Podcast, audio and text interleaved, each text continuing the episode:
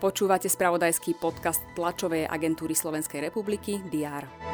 Spoločnosť Bosch by mohla v plánovanom priemyselnom parku Záborské v okrese Prešov zamestnať až 4 tisíc ľudí. Závod sa má zamerať na výrobu elektromotorov do bicyklov. Vláda schválila odmenu pre zamestnancov sociálnych služieb vo výške 500 eur. Vyplácať sa budú na jeseň. 22 ľudí zahynulo a 50 utrpelo zranenia počas ruského útoku na železničnú stanicu v ukrajinskej obci Čapline. Oznámil to ukrajinský prezident Volodymyr Zelenský. Aj tieto udalosti rezonovali vo včerajšom spravodajstve. O všetkom dôležitom budú redakcie TSR informovať aj vo štvrtok 25. augusta. Vitajte pri diári. Prezidentka Zuzana Čaputová navštíví Miavský región. V Brezovej pod Bradlom si uctí pamiatku Štefana Osuského a Jana Papánka a stretne sa tiež s klientami v Centre seniorov.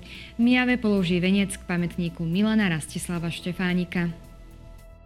Minister práce Milan Krajniak a šéf Smerodina Boris Kolár priblížia návrh druhého balíka inflačnej pomoci pre vybrané skupiny obyvateľov. O pár dní si pripomenieme 78. výročie Slovenského národného povstania.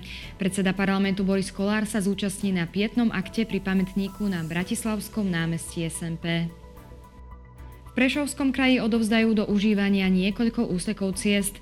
Rekonštrukciou prešlo dopravné spojenie medzi obcami Fiaš a Lomné a tiež cesta medzi hranicou okresu Svidník a obcov Mičakovce. Ministerka investícií Veronika Remišová bude informovať o nových miestach pre deti v materských školách. Spolu by ich malo vzniknúť 10 tisíc. Ruská štátna duma sa zíde na mimoriadnom zasadnutí. Rokovať bude o hrozbe z ostreľovania záporožskej jadrovej elektrárne ukrajinskou armádou. V Londýne a častiach južného Anglicka vstupujú dnes do platnosti obmedzenia týkajúce sa používania vody.